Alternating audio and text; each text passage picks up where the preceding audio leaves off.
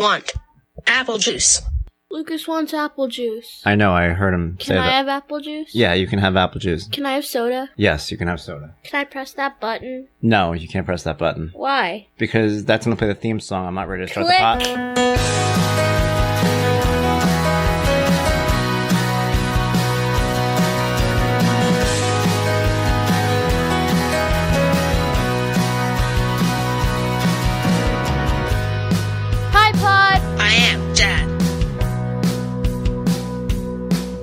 Hi, Dad. He's my dad. James Guttman! What is up, guys? James Gutman here on Hi Pod. I'm Dad. Welcome. It is July. It is the middle of July. It is right around the corner from my birthday, which the older you get, the less you hype it up. So I'm not really hyping it up, but it's almost my birthday. Uh, good stuff on the way. Got fun stuff with the kids. We're going back to medieval times. I'm excited. I'll be telling you guys all about it after the fact. Uh, everything's opening back up again. So it's really a wonderful time all around. Exciting. Hopefully, you found me either on hipodimdad.com, Spotify, Stitcher, Audible. I printed them all out in this week's blog at the bottom. It's really amazing how many places this is available. Uh, anywhere that pods are casted, you could find this. Ask your Google, ask your Amazon device, ask anything to play it. You know, just walk up to somebody on the street and go, play Hi Pod, I'm Dad, and just see if they start reciting it. That would be crazy. You're in the Twilight Zone.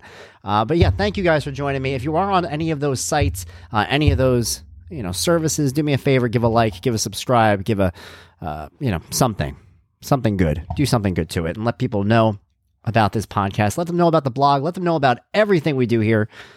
I love doing it. So thank you. I appreciate it. I don't know if you guys check out the blogs when they go up, but I do have Monday, Wednesday every week. Been going on since February of 2017, which sounds like yesterday until you really start thinking about how long ago it was. I've been doing this blog, Hi Blog, I'm Dad.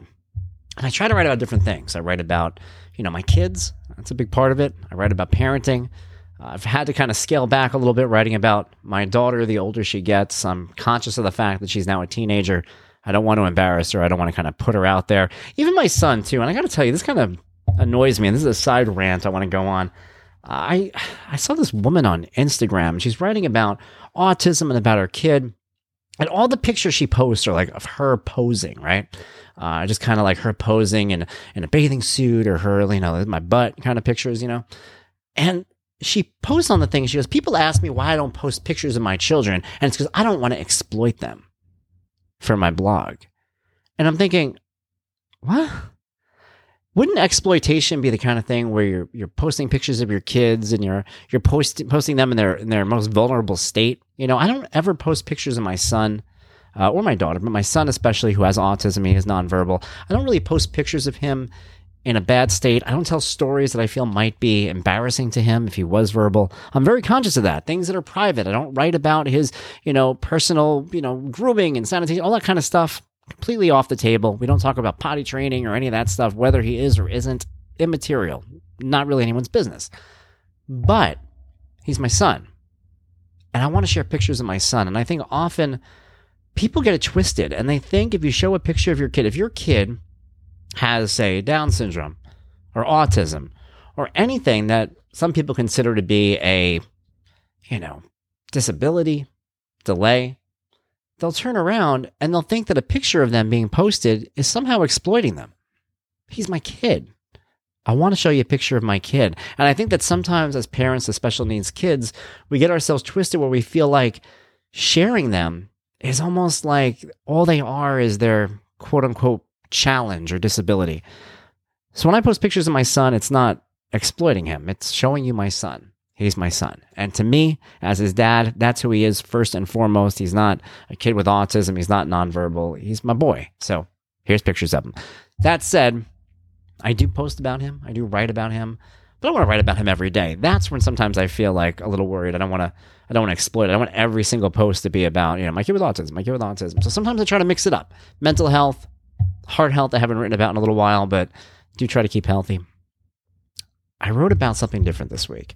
Something that was definitely off the beaten path. I wanted to tell a story. Something I thought that was funny uh, about awkward moments. I consider myself today not to be too awkward. I don't really get worked up, and a lot of that has to do with my quintuple bypass in 2012. I've talked about this before.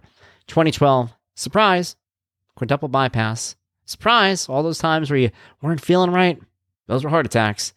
Um, and there I was, out of nowhere, December 13th, in the emergency walk in, finding out that I had had a heart attack, finding out I had to go to the hospital, begging them to give me an angiogram where they saw that my arteries were all clogged, shockingly clogged, because I wasn't, I was never ill. I never had a bad report from the doctor. I had gotten EKGs and all that stuff, uh, echocardiograms, and always got a clean bill of health. No one would have known if they didn't check um, my internal, you know, layout to know whether or not I was in danger. It was kind of a scary thing. And even now, when I talk about it, sometimes I slow down because I think about it. I think about how close my life came to this alternate timeline that could have happened. And that's really important when I say that because I believe in alternate timelines. I've always believed in that. I believe that I believe there's infinite versions of us. I believe that every choice we make takes us into a different timeline of where it can be. Uh, almost like a video game. You're playing Grand Theft Auto, you pause it, you save it, you play, you do all this crazy stuff, you blow up, you know, all the cars on the street, you get arrested, you get whatever. But then later on, you go back and you go back to that save point, and then you do different decisions and you can go elsewhere. And I kind of feel like the world is a matrix like that, where we have different avenues that we can go down. And I keep thinking, and I've always thought this, that in 2012, I went down a very different path. Now, I don't think there's infinite ones. Maybe there are, maybe there aren't. But in the very least, I feel like major things in our lives, major decisions, uh, places we go, people we meet, you know, people we marry, people, you know, things that we do, all bring us to different worlds. So in 2012, I felt like I went on a different timeline. And with that, I started to see the world differently. And I stopped kind of worrying about things. I don't really get um, anxiety because it just is what it is. Everything happens, everything's already happened. So I don't worry. I don't worry about talking to people. I don't worry about how I come across sometimes. I really don't. Even these blogs, man. I go out there. I wrote I wrote about being bipolar a few weeks ago, which was like, holy crap. I, I just put it out there. Here, this is my stuff. And you know why I do that? Because I know and I've learned from doing this blog that everybody is kind of linked.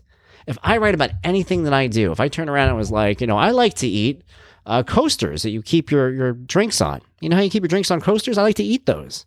I don't really like to eat those, but if I were to write that and enough people read it, I guarantee you at least one person will be like, I like to eat coasters. So there's always people out there who relate to you. So you don't really have to feel alone. That said, I put everything about me out there. I don't really feel anxious. I don't really feel awkward. I'm able to just go up to people. I'm able to just talk to people. I also think a lot of that too has to do with our situations. Because when we were in high school or when you were in college and you walked up to somebody, maybe a girl, if you like girls, maybe a boy, if you like boys, and you ask them out, what's the worst that can happen? They can just say no. That's not the worst that can happen. The worst that can happen is they can laugh, tell their friends, and ruin your life for the next few years that you're in school with them. So there's that prolonged anxiety that comes with that, that worry of, you know, I if I approach this person and I make a fool out of myself, this is going to follow me around until I eventually get out of this institution. But once you become an adult, once you're out of those institutions, it doesn't really matter anymore. It just is what it is. You see somebody you like at a at a Target or a, a bar or Applebee's or whatever, the DMV. Just walk on over, give him the old um, I know you from. Don't I know you? I'm sorry. Is gonna sound like a line, but I totally think I you're from my town, right? She's not from your town. You know she's not. So you could do that. And it's not a big deal. And then you know, even if she's like, "Get away from me, creep," who cares? Let it get away from her, creep. It doesn't matter. So you can kind of do those things, and it's all good, and it all works itself out. So that said, a couple years ago, and I wrote about this in the blog, and I wanted to talk about it. Originally, I was going to talk about it on the podcast. I ended up making it into a blog post. But on Wednesday, I wrote a blog that said, Suddenly I was that awkward 14 year old again. And it was about my first real prolonged girlfriend, a girlfriend that I had. I know prolonged is kind of a, a negative term, and it fits in the situation because she was the first girl that I dated for more than just kind of a few days. It was 14, and um, and it was awful. It was awful. It was not good. Didn't go well. Didn't ask her outright. Very awkward. Uh, in the end, when I asked her, she took days to tell me. She's like, "Can I get back to you on that?" I'm like, "Yeah, sure, you can get back to me on that." She surveyed people, came back and told me what they said. My sister said no, but my friend was like, "Why not? Give him a chance." I'm like, "Okay, okay, okay." It was very bizarre. Um, definitely in hindsight, I was like, what did I do? My friends were like, what are you doing? Why are you like, why are you doing this? Made no sense. Um, didn't go well. Learned a lot. you know, it ended really badly. Not going to get into how it was really bad in the end. Everything about it was terrible. Let's just put it that way. Now, keep in mind too, I don't know if you guys ever saw the movie Half Baked. In the movie Half Baked, Dave Chappelle was like, um, you know, Mary Jane uh, dumped him, this girl, Mary Jane. He goes, So I started thinking about Mary Jane. And then I started thinking about the girl I was with before Mary Jane. And they showed a picture of Dave Chappelle with this girl. And the girl was not, I mean, she was an ugly girl, but she was just kind of like, you know, she was awkward too. Like he was awkward. And he goes, Oh man, I got to find Mary Jane. That's who this girl was. She was kind of that awkward, because I was awkward. We were both awkward at that age. But then on top of it, you know, your taste change. So the girls that you like when you're 14, you don't really like them now. That said, in hindsight, I'm not like, oh my God, I miss this girl. I don't really pine for her. I don't think about her like that. I hadn't really even thought about her in years. She's not on social media, never found her on social media. I go to Michael's. Michael's the craft store, which I rarely would go to. Michael's in my town is very close to a supermarket that I go to. So I went to Michael's first. Uh, I was still married at the time. This was a couple of years ago. It was all scrubbed out. And I went and I'm standing there in Michael's and I'm looking at nothing. Once in a while, I'll buy magnets. I like to buy magnets. And then, like, I I fix a lot of things around my house with magnets. Take inside some of the things I do. I'll glue magnets onto random toys that we have and use them, you know, make new magnets out of them. You know, for the refrigerator, I have a whiteboard in my office.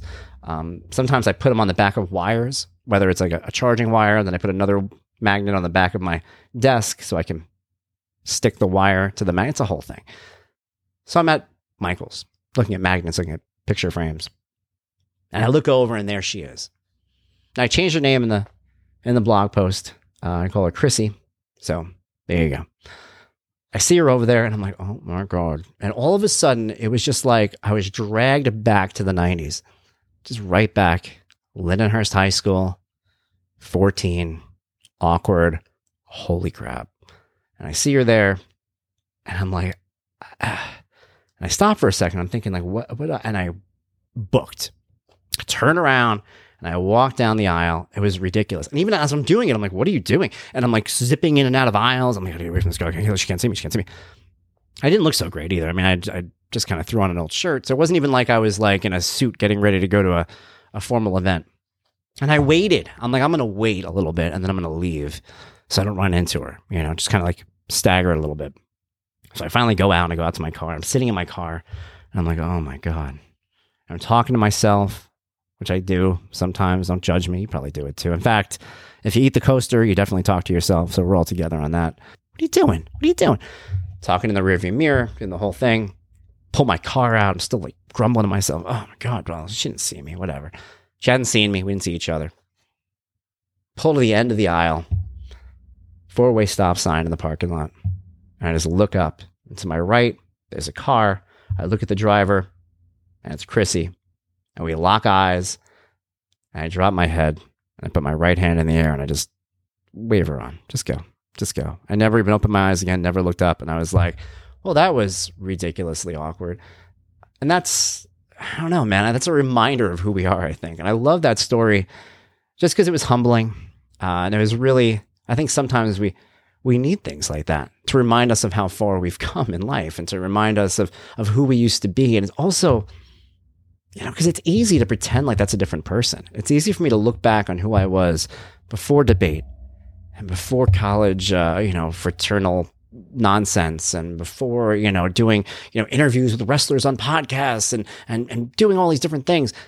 It's easy to pretend like that's not me, but it's still me. And that guy is still inside of me and he's still there and still part of the building blocks of who I became today.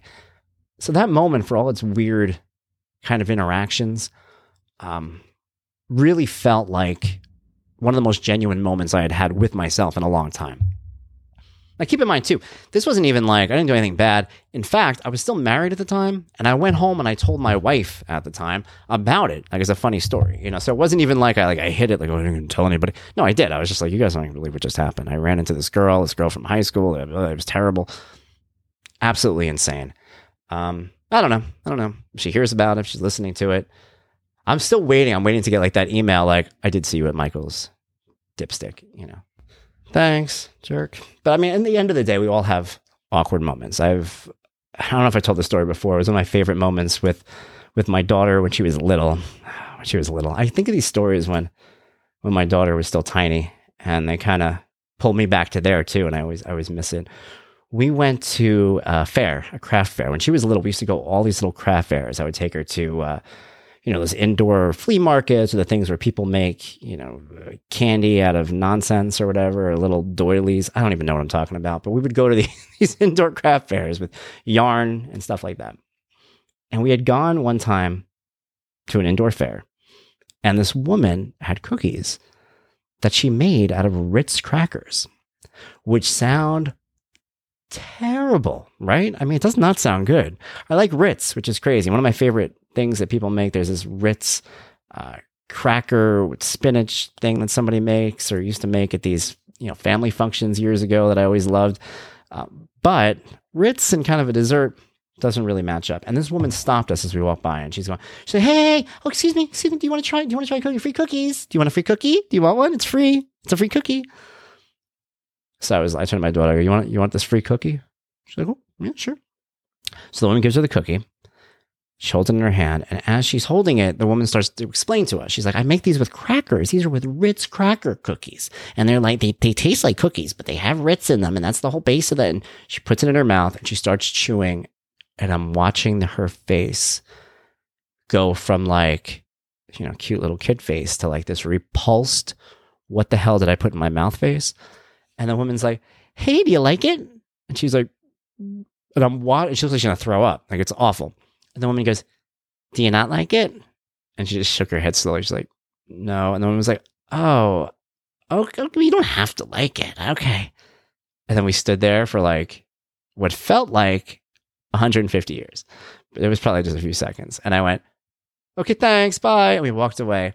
And we got in the car and I go, That was awkward. She's like, what, what, what's awkward? And I go, oh my God, awkward is a moment where something happens and you kind of feel like weird and you don't know how to like explain it. And like you kind of put on the spot a little bit. And I went through this whole thing with her and she's like, oh, oh. And we got home. She ran in. And back then I was married and she ran in uh, to my ex wife and she goes, uh, she goes, mommy, mommy, I had my first moment of awkward. I've always remembered that. It's one of my favorite uh, stories of hers. And it doesn't really, it's, it's a story where like you tell it and it's kind of funny. People chuckle, but if you were there for it, it's one of those like you had to be there moments. Really had to be there. Don't know if it translates into the podcast, but something about her delivery and the whole the whole scene was crazy. We've had other moments like that. When you have kids, you go through a lot of awkward moments. So yeah, man, if you guys have had awkward moments, I mean, I really should start opening this up, letting you guys kind of comment a little bit too. I'm going to start uh, trying to open up some questions. Maybe we'll do that. I think maybe next week I'm going to try to think of a of a good podcast topic. Maybe I'll send out a, a thing on Facebook, let you guys give some of your own comments about how you feel about whatever the question is. that'd be a good idea. Maybe we'll do that too. But yeah, definitely, definitely a lot of awkward moments that we all experience. So that was on Wednesday. On Monday, I wrote about my son. I wrote about teaching him things as a nonverbal child with autism. Now, I refer to it as special needs, and I'm going to tell you why. I know some people don't like the term special needs. I got news for you. I use the term special needs. I think it's a good term.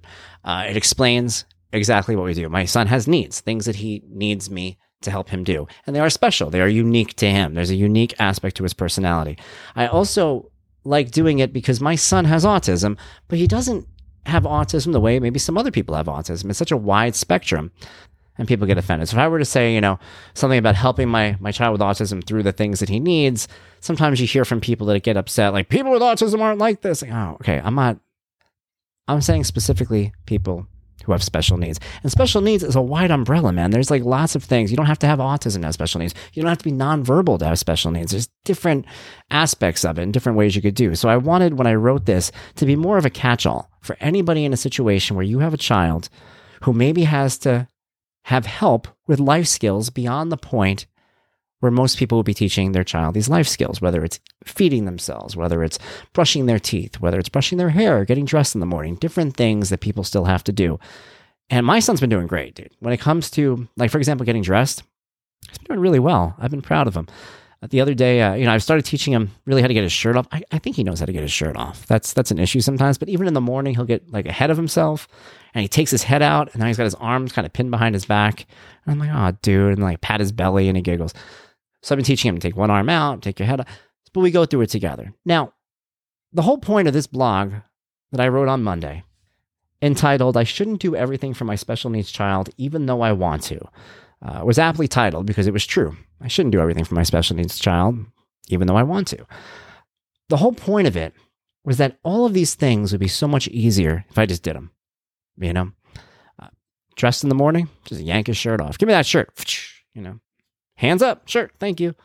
Uh, or if I just squeeze his cheeks, put a toothbrush in his face, and just up and down. Done. We're done. Feed him. I could just feed him. Keep in mind, we eat a lot of finger foods, chicken, pizza, things like that. But on occasion, I'll give him, you know, and it's always like when I do it, I'm like, oh my God, I give him like a, like a hamburger helper or something or Rice-A-Roni. And I'm like, why am I doing this? It gets all over the place. Even with that, I just let him use his fingers, pick it up. But I do hand over hand. And this is something that they, they taught us in, in his school something that as he progressed with his life skills, they would make markings on on paper. This was done hand over hand. This was done helping him, you know, by watching. It'll take much longer to do these things when I, you know, do it with him. When I don't feed him, when I hold his hand and let him feed himself. When I show him how to take his shirt off and make him do it as I stand there and wait for him to do it. This thing that would literally take three seconds will take maybe 30, maybe a minute, however long it takes. Uh, taking off his shoes, I'll tell him, take off your shoes. He'll kind of look at me, take off your shoes. we've gone through this too, where I used to always yank his shoes off. It was a whole game. He would come home from school. I'll tell you, this is cute. It was his favorite thing. He would come home from school, and I would go, all right. And I would take his shoe, and I would pull on it. I would go, like that, like I'm struggling. And he loves it. He laughs so hard. And I pull, and I pull, and I pull, and I yank it and I throw it in the air. He loves it. And then I go, I don't know why I'm telling you this. I go, and I start moving my hand around in a circle. I go, and I pull his sock off. I go, sock! And I start like kind of high fiving the bottom of his feet. And he thinks it's the funniest thing in the world. We've been doing this since he was little. And I love doing it. We still do it once in a while. But then the other day, I'm like, dude, take off your shoes. And he looks at me like, what? I'm like, shoes, take off your shoes. And I'm like pantomiming, taking shoes off. And he just threw his shoes off. You let them do it themselves. Because even though it's easier for me now, when he's 20, and he's 30 and he still doesn't know how to like feed himself, let's say, I want to be able to say that I did everything I can to teach him. And I want to know that whatever progress he's at at that point is the culmination of the work we did, and that he would be in a much lower spot had I not done that. I never want him to be in a position where he's 20 years old and can't do something, and it's because I never let him try. I have to let him try. We do this with all of our kids. Whether your kid is nonverbal, whether your kid, you know, is has autism, doesn't have autism, on the spectrum, off the spectrum, wherever your child is in their life, if you do these things for them, they never learn themselves. Now, the difference between a child who's nonverbal, child with special needs, uh, and maybe my daughter who's quote unquote neurotypical, is that they pick it up earlier when they don't have these special needs. So when my my daughter was was two, three years old, and I just said, take off your you know, your your clothes, get ready for bed. She could just do it, and she would pick it up very quickly. With him, it's been years of him not knowing how to do it, of him not understanding me telling him how to do it. But eventually, you cross over. Eventually, there comes a point where he does get it, like the shoes. There would have been a time where I go, take off your shoes, and he would have ran away, and I'd be like, oh my god. And I mean, on a very recent, I don't even mean like I mean like a couple of years ago. Whereas, you know, maybe a child at three can understand that. But you have to keep doing it and you have to keep trying because you have to know when that point comes. I've explained that even to my daughter. A lot of the things with with Lucas that that helps out is that sometimes I have to explain to her why I do the things we do. And I remember telling her about these life skills, which was the inspiration for this blog on Monday. I said, oh, we, I said we want to make him learn these things because when he's 20, we don't want to be feeding him. And she stopped. And she like looked into the distance because she had never even thought about that. I'm like, I mean, he's already, you know, he's 10 we have to learn. And we do. And it's easy sometimes to kind of put that out of your head because I'm tired, man. You're tired. We're all tired. We're parents. We're exhausted, or we're adults, even. Even if you're not a parent, like, oh my God, you're grown up now. There's no more, you know, Colorforms. So you're tired. Sometimes you don't want to spend extra time, you know, hand over hand eating or getting them dressed. And they just, oh, just tear the shirt off. But when it comes to long term issues, do it now so you don't have to do it later. I'd rather do it now and take extra time when he's 10 than still be doing it long after, you know, the expiration date for it or even you know, when I'm gone, I'm to be gone one day, man. I told you, quintuple bypass, dude. Once you start having moments like that, you start to think, you know, maybe life isn't forever after all.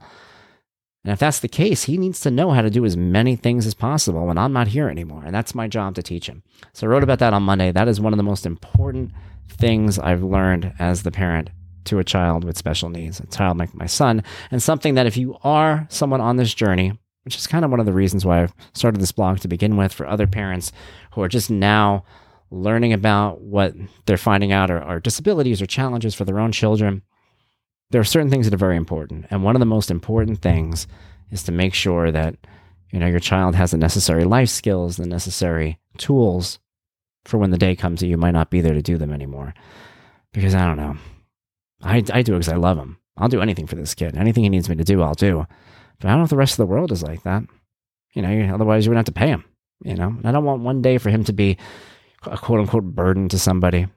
I don't want him to, you know, I mean, he might need help with a lot of things. His sister might have to help him one day. His family members might have to help him one day. But I want it to be as as little as possible. I want him to be independent. I want him to be proud, and I want him to reach his full potential. And as his dad, that is my job. Nothing more, nothing less. And that does it for me. That's it for another week, guys. Until next Friday, when I'll be back with a brand new episode of Hi Pod I'm Dad, uh, right here on HiPodI'mDad.com. I'll be back Monday, Wednesday, Hi Blog I'm Dad.com. Tons of good stuff. Until next time, this is James Guttman saying, Be well. Bye, Pod. I'm Dad.